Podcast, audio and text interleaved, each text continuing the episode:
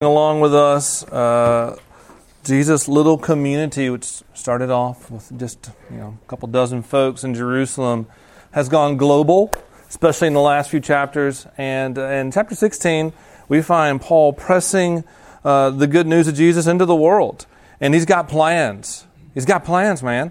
He tries to go north, can't go north. Tries to go south, no can do, because God's got His own plans. And uh, that involves people who need help. So, the question for tonight, uh, which is pretty explicit in the text, is this Do you think that the gospel, the good news of Jesus, is actually helpful? Really helpful in your life and in the life of other people? Okay? I'm going to pick up in verse 6 in chapter 16, and we're going to read the rest of it. It's sort of a busy, frantic. Man, a lot of stuff's happening. This is pretty exciting. Here we go, verse 6. And they went to the region of Phrygia in Galatia, having been forbidden by the Spirit to speak the word in Asia. And when they'd come up to Mysia, they attempted to go into Bithynia, but the Spirit of Jesus did not allow them. And so, passing by Mysia, they went down to Troas, and a vision appeared to Paul in the night. A man of Macedonia was standing there, urging him and saying, Come over to Macedonia and help us. And when Paul had seen the vision, immediately we sought to go on into Macedonia, concluding God had called us to preach the gospel to them. So, setting sail from Troas, we made a direct voyage to Samothrace, and the next day to Neapolis, and from there to Philippi, which is a leading city of the district of Macedonia and a Roman colony. And we remained in this city for some days, and on the Sabbath day we went outside the gate to the riverside, where we supposed there was a place of prayer. And we sat down and spoke to the women who had come together. One who heard us was a woman named Lydia from the city of Thyatira, a seller of purple goods who was a worshiper of God. And the Lord opened her heart to pay attention to what was said by Paul. And after she was baptized and her household as well, she urged us, saying, If you judge me to be faithful to the Lord, come to my house and stay. And she prevailed upon us. As we were going to the place of prayer, we were met by a slave girl who had a spirit of divination and brought her owners much gain by fortune telling. She followed Paul and us, crying out, These men are servants of the Most High God who proclaim to you the way of salvation. And this she kept doing for many days. And Paul, having become greatly annoyed, turned and said to the Spirit, I command you in the name of Jesus Christ to come out of her. And it came out that very hour. But when her owners saw that their hope of gain was gone, they seized Paul and Silas and dragged them into the marketplace before the rulers. And when they had brought them to the magistrates, they said, These men are Jews, and they are disrupting our city. They advocate customs that are not lawful for us as Romans to accept or to practice. And the crowds joined in attacking them, and the magistrates tore the garments off them and gave orders to beat them with rods. And when they had inflicted many blows upon them, they threw them into prison, ordering the jailer to keep them safely. And having received this order, he put them into the inner prison and fastened their feet in the stocks. And about midnight, Paul and Silas were praying and singing hymns to God. The prisoners were listening to them. And suddenly there was a great earthquake, that the foundations of the prison were shaken. And immediately all the doors were opened, and everyone's bonds were unfastened. And when the jailer woke and saw that the prison doors were opened, he drew his sword and was about to kill himself, supposing the prisoners had escaped. Paul cried with a loud voice, Do not harm yourself, for we are all here.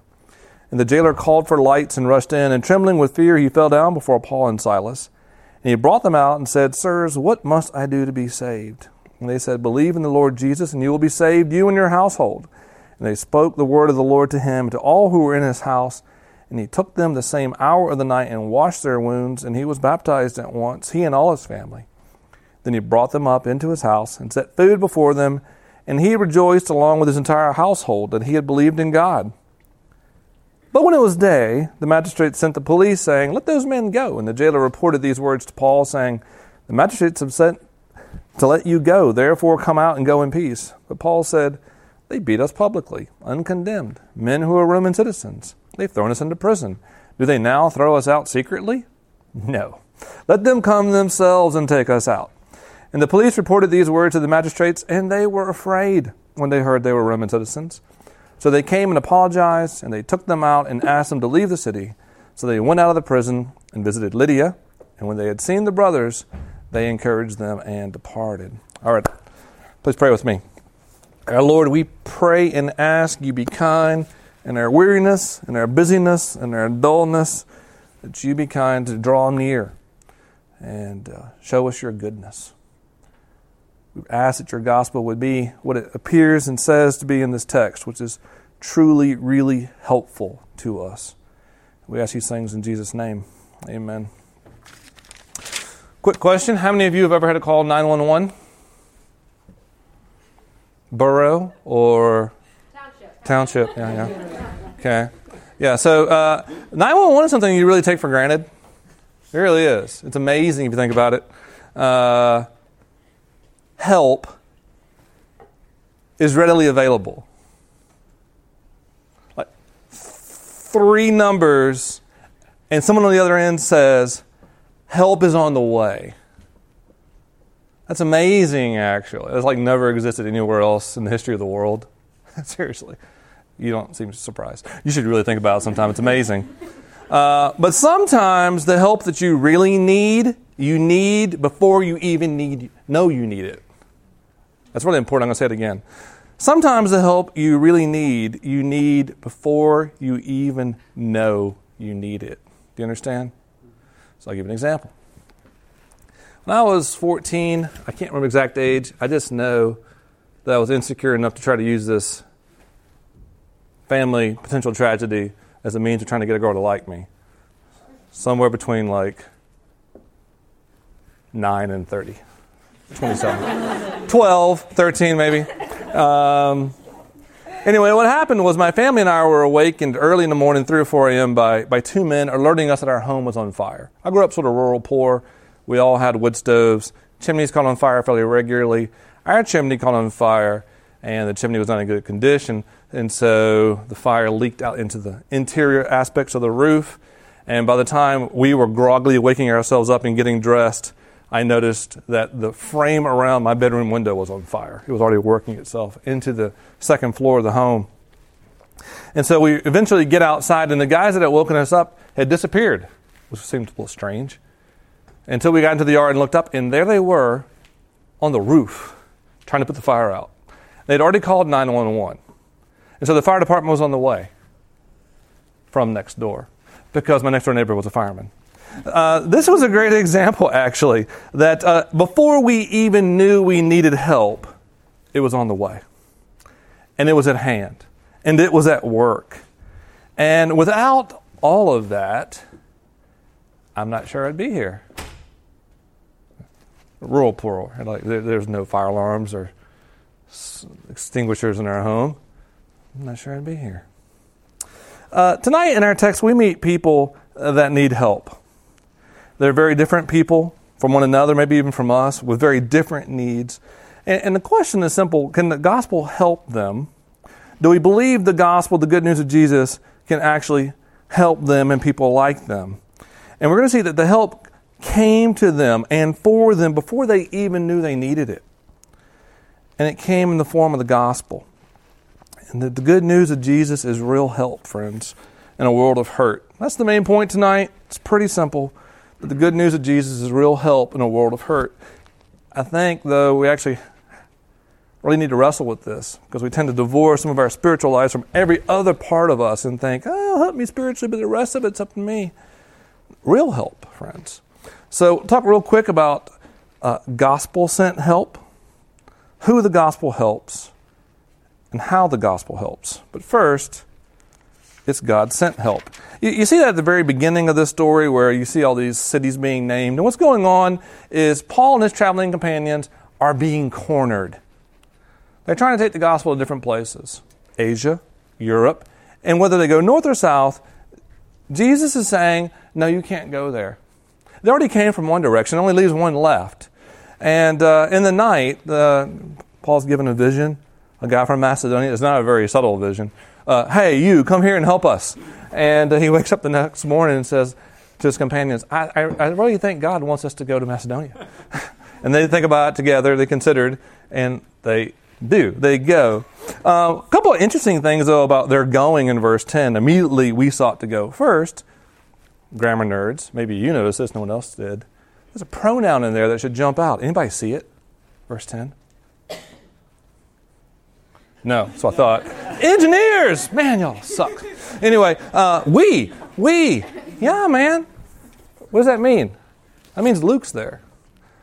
Luke, the author, the doctor, the historian, the guy who wrote this book, traveling missionary with them, firsthand account. He's there. He actually shows up in and out of the rest of the story as he travels with Paul. And secondly, the thing that jumps out to me is that they leave immediately. Once it becomes clear that God wants them to go, they don't sit around and talk about it. They just get busy going. This is what God wants us to do. And the, the last thing that really jumps out is that when he receives this vision of someone asking for help, he assumes that the form of help that he's being called to bring is the gospel. We concluded that God had called us to preach the gospel to them. Now, there's all kinds of help that's needed in the world financial help, material help, disaster relief help, all kinds of other, and it's all really important. But here, it was God's will to send help in the form of the gospel. Now, here's a question for you. I know you all got places you want to go. I mean, maybe not right now, although that's quite possible too. But this summer, this week, and you know, being forward-thinking career types in your career. Are you willing to be redirected? If God makes it abundantly clear to you that there is a pressing need, and that He wants you, you, to meet that need, by bringing the gospel, the good news, help to people, are you willing to be redirected? And I'll start small. Are you willing to be redirected for one hour? Exams are coming up. You're in the library, you're studying. Next table over, someone's in absolute hysterics, melting down. Not hard to imagine, right? You've seen it. I've seen it. She needs help. He needs help. You don't know how to help, but if God lays it on your heart, are you willing to be redirected from your itinerary for that day for one hour to go help them? How about one week? Spring break mission trip. Something like that. What about one summer? One summer of the many, let's say, 80 summers that God may grant you in your life. Or maybe everything. Like the whole caboodle. Maybe I'm just going to oh, trust that perhaps He's calling me to something entirely different. and I don't know what it is. That's very scary. That's certainly not the case for all of us. But what if He is? I'm not saying He is. All I'm asking is are you willing to be redirected? If God is intending to send you as help to people who need it. Let's look real quick at who the gospel helps. This is what jumps off the page to me, man, because these people are so different from one another. Three very different people. And here I'm borrowing uh, some thoughts from uh, an old pastor named John Stott. The first person we meet in verse 13 is a wealthy religious person. Uh, Paul does what he does on Sundays, on excuse me, Saturdays, Sabbath days. He looks for a place uh, to worship, and there is no synagogue, it would seem. There's a place of prayer down by the river. When he gets there, it's, it's all women, it seems. And he meets a Lydia in verse 14 from Thyatira, seller of purple goods. That makes sense. Historically, we know this is a place where all kinds of purple clothes, extravagant clothing was produced. She is an immigrant merchant. She's from Thyatira, and she's a business person who's living long term here in, uh, in Philippi. And we learn in verse 15 that she's a worshiper of God. This is not just a general spirituality, this is the formal term for someone who's not Jewish believing in the Jewish God, following the law, doing pretty much everything she can do except for actually go to the temple and become fully Jewish. And she's a really pious one. I mean, here she is out at church, even when there's not a church, uh, on, a Sabbath morning. And so, uh, economic, you know, in American terms, Lydia seems to have it. I mean, she's economically secure, she's good for now, and she's religiously devout. She's good for later, right? So uh, she's set, right? What does she need? What kind of help could Lydia possibly need? Well, uh, I, I, didn't really have a, a, great term for this one, but I'm going to offer an intellectual need as a possibility. Uh, in verse 14, she hears Paul. Uh, and maybe she's willing to entertain this outsider with his strange ideas and claims about Jesus because perhaps she is still searching, still looking for something. And in verse 14, we read that God opens her heart to pay attention. That's really interesting language, and it's really important language because over and over, all over the Bible, frankly, God talks about the importance of the heart. And uh, actually, I'll talk about this quite a bit during that Brain, Self, and God seminar. The Bible doesn't really differentiate between heart and mind. And uh, what, what's really going on here is God is opening her heart, her mind, to see and know uh, true spiritual reality, who He is. And the Bible is really clear that this is something that she can't do on her own. In the Old Testament, you get terms like circumcised heart. That's a weird one. But basically, you don't do that to yourself. Or heart of flesh, or a new heart. Uh, this is something, this is a work that God has to do. And uh, this also is part of the, the big picture that in the Bible, in Christianity, uh, God's not after the best possible version of you. He's not demanding the best version of you. What He's after is a new you. You're not called to like spruce yourself up and present yourself to God as the best you can. Actually, no, He wants a new heart. That's what He does. You can't always make that happen on your own. Actually, you can't. This is what He does. And then you begin to be more and more like Jesus. Lydia has come as far as she can on her own. And now, on a Sabbath out by the river, miles outside of town, far from her own home, Jesus meets her there. And she finds what she's been looking for. And I just want to draw one other thing to your attention, real quick. I mean, it's really odd that it would happen this way, or is it? She's out by the river, and some Jewish guy shows up and starts talking about Jesus. Is that odd or not? Actually, it's not. This is exactly the way God promised to work that He calls people to Himself and gives them new life when strange men show up and read the Bible and talk out of it. He chose to do it this way. It's pretty weird. Everyone walking by thinks it's weird. Um, this means, though, it's exceptionally important that you drag yourself here and invite others to do so as well because this is the way God decided that He wants to work and bring people to Himself. Uh, the next person we meet is uh, really interesting, and uh, that is an exploited and spiritually wrecked person. In verse 16, on a Sabbath morning, Paul is met by a slave girl. That's about the worst possible position you could have in the ancient world. The two things slave girl. You put those two together, and there's pretty much not a worse position you could have in the ancient world. Just completely no benefit to that position whatsoever. Can't get much worse. Verse 16 Who had a spirit of divination. Okay, that's worse actually. She's uh, not only owned by people that don't care for her, she's also spiritually owned. She's spiritually oppressed. Uh, scholars think that she, uh, the locals would attribute what's happening to her spiritually to the god Apollo, whose uh, area of expertise was fortune telling, telling the future. And uh, we would just consider this demonic activity. But uh, in verse 16, we see that this particular possession, which oppresses her, brings her owners much gain. And now that's the worst of it. I mean, she has like the worst position and a terrible situation, but people are gaining off of her suffering. She's being exploited. She's doubly owned, doubly exploited. And on top of all that, she's highly annoying. For days and days, she follows around Paul, yelling at the top of her voice, Listen to these guys! And uh, Paul has enough of it. And he ends it quickly because a demon possessed girl shouting at you is a less than ideal witness to the veracity of what you're talking about. So he, he ends this. Uh, it actually says it takes a couple days. I wonder what took him so long. Maybe he knows what would happen if he'd get thrown in jail. I don't know. But what's her need? It was a little hard maybe for you to figure out what Lydia's need was. I don't know. But uh, what about her? It seems like everything, right? Doesn't seem like need everything.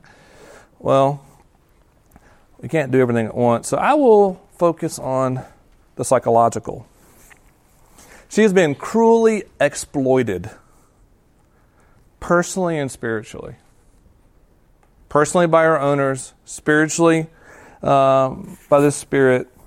And when you are exploited, especially in these ways, it destroys, it disintegrates your sense of self, your identity. I mean, who is she? Does she even know who she is? But Paul, speaking as an apostle, servant of Jesus, liberates her, sets her free. And, and the text doesn't make it clear, but it's pretty strongly implied that this story is sitting where it does between Lydia and the guy we're about to meet next. That given what happens to them, that a similar thing happens to her, that this young woman is saved by the gospel. And if that's true, that means then that this God who sets her free is a God that knows her name. She's just a nameless slave girl. No, this God knows your name and He cares for her. And He sets her free. And He's willing to move in and dwell into a heart that's been filled with darkness. This is the beginning of an all new life for her. And we see that gospel brings real help to her, to the exploited, to the psychologically wrecked. In doing this, Paul and Silas, uh, again, maybe they knew what they were getting into when they did this, and maybe that's why they were slow. They upset an economic apple cart. Owners get really mad. Someone has to pay for this. And uh, the owners seem to know how to work the system pretty well. And uh, sure enough, it ends with Paul and Silas being tried publicly in a marketplace. Uh, you, all kinds of excavations have been done that have uh, verified the names and places of all these kinds of places, all these details. Luke's a good historian. Uh, they were tried, beaten badly, the text tells us, and thrown in jail. And that's where we meet the third character. And the third character, uh, I, I, will, I, will, call him the seasoned self sufficient. Uh, it's a jailer. In verse 23, he receives these well beaten prisoners. And according to his instructions, in, he, uh, in verse 24, he locks them up real good. Uh, they go in the inner, the inner cell and they're put in shackles. Um, you know, the magistrates want to make sure there's no more funny business. Now, as a jailer, he was almost certainly a former soldier. Um, I mean, it's the Roman Empire. Almost everybody was a former soldier. But uh, this is an occupation filled by former soldiers. Therefore, he's likely not from Philippi. Those guys were moved around quite a bit. And he certainly was a Roman citizen. This is a guy used to taking orders. His life was a practical one. Not a bad life. He's Roman citizen. He's got some advantages, but he's a hard worker. He's seen the world a little bit. He's seen a lot in his lifetime. Probably a tough guy, right? Well, what help does he need? If, if Paul's been sent all the way over to, to help people, what does this guy need? If you asked him, he'd probably be like, oh, take care of myself. You pay my mortgage if you like. Imagine him saying something like that. And yet, of all the three people we meet, he ends up the most desperate. I'm not saying he is the most desperate, like the slave girl never asked for help. This guy is pleading for help. He ends up the most desperate. And it all sort of starts for him in verse 25. It starts with these weirdos being, you know, these Jewish weirdos thrown into jail. And that's a weird because they don't usually come here beaten. But then they start singing hymns. Have you ever been to prison? Anybody ever been to prison? Anybody? Oh, come on, you're missing out. There you go. So yeah, you don't have to like earn your way there. You can visit, by the way. Um, if you visit, you will learn that prison's full of all kinds of people, including crazy people. And uh, it's possible at first he thinks these people are crazy, and then if you listen to them, you know, Paul's super educated and rational. See that in the next chapter, in chapter 17. They're not crazy. But they're singing hymns after they just got beaten. When you get beaten like that, you don't sing anything. Uh, you just groan. Um, whatever's going on is weird and sincere. And he probably can't account for that. And then a powerful earthquake strikes. That is common, actually. It's Asia Minor. Earthquakes happen all the time. But it sets free every cell and all the shackles. Everyone's set free. That's not common. That's not a common occurring feature of earthquakes. It doesn't happen. It just magically all the locks bounce open. And uh, when this happens, this self sufficient, uh, worldly, seasoned veteran uh, turns suicidal in a moment, in a minute. Verse 27, he's ready to fall on a sword because he knows his position in the world. He is a pawn in the great, mighty, merciless machine of Rome. This is what Rome is like. We have strict laws. You fall down on the job, your prisoners escape, you are going to die. And there is no escaping it. It's mighty, you're not going to outrun it, and you will not expect mercy from them. And so here he is uh, about to kill himself when now the third crazy thing happens. Paul yells out, Hey, man, don't do that. We're here. Like, don't, don't hurt yourself. We're here. Uh, strangest day in his life, I'm sure. And uh, all of a sudden, in verse 29 and 30, the self sufficient guy runs up, falls down, and says, What do I have to do to be saved? So, what does this guy need? Or what did this guy come to see that he needed? And I think the, the best word to summarize it in the end, again, this is Stott uh, saying this, is moral. It's a moral need. He didn't know it a minute ago or five minutes ago. Five minutes ago, he would simply say, I've done my job well. I'm a good dad, if he's a dad. I follow all the requirements. I even do the stuff the imperial cult requires of me, even though I don't think Caesar's really a god. Um, but what's just happened in the last five minutes is he's come face to face with a power that's much greater than anything he's ever imagined. It can spring whatever lock it wants to with precision and mercy that he would never expect. Might and mercy, unlike anything he'd seen in his life. And what do you do when you encounter something much better, more powerful, and merciful than you do? Well, you do what he does. You get down on your face and you ask, uh, What do I have to do to get on your side? Because I've not been on your side my whole life. What do I have to do to get on your side, to be saved? So, sum it up who can the gospel help? Well, people from all kinds of different nations. They're from everywhere, different classes, all the classes, very, very different personal needs. And so, I think it's better actually to ask the question differently. If that's the case, all kinds of nations, all kinds of classes, all kinds of needs, the question really then is this Is there anyone that the gospel can't help? Is there anyone the gospel can't help? Are there any of you here right now and you're thinking, there's no one or nothing that can help me? Or there's some of you sitting here right now and you've got someone in your mind. Maybe they've come to mind as we've talked over the last 15, not we, I've, I've talked over the last 15 minutes and come across some of these categories and you've thought, yeah, that sounds like them.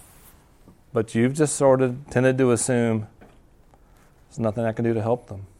Like, what can we do? Friends, there's no one, no one beyond God's help. Real quickly, though, how does the gospel help?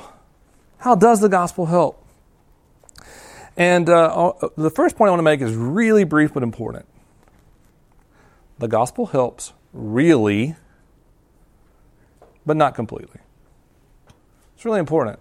Like, the gospel offers real help to all these people. But it's not all the help they're ever going to need. They're going to need more help. They are. And so uh, be, beware of any soft peddling TV champion evangelists that promise you that if you just do this or say this, that everything will go away. You know, we so often in our childish, selfish prayers are like this. We, we want a genie in a bottle to fix our circumstances our classes, our exams, our procrastination, our bad decisions, and the consequences thereof. Sometimes He might do that. But the help He gives, friends, is personal. He wants to change you in your heart, your spirit. He can change your psychology. He can change your, your relationships. He can change your morality, your intellect. That's the kind of help that He really brings. Uh, another way the gospel helps is uh, what it does in bringing these people together. I read all the way through the end because I wanted to point out, one, frankly, one word After Paul has made it clear to the magistrates, like, hey, you weren't supposed to do that. I think he didn't do it for himself. I think he did it for them. Not the magistrates, but everyone he leaves behind. Because he's leaving these people behind. And he doesn't want the stench of illegality. Like, oh, it's a crazy charlatan who got beat. These people belong to him. No, no. Paul's like, uh, no, man, we're legitimate.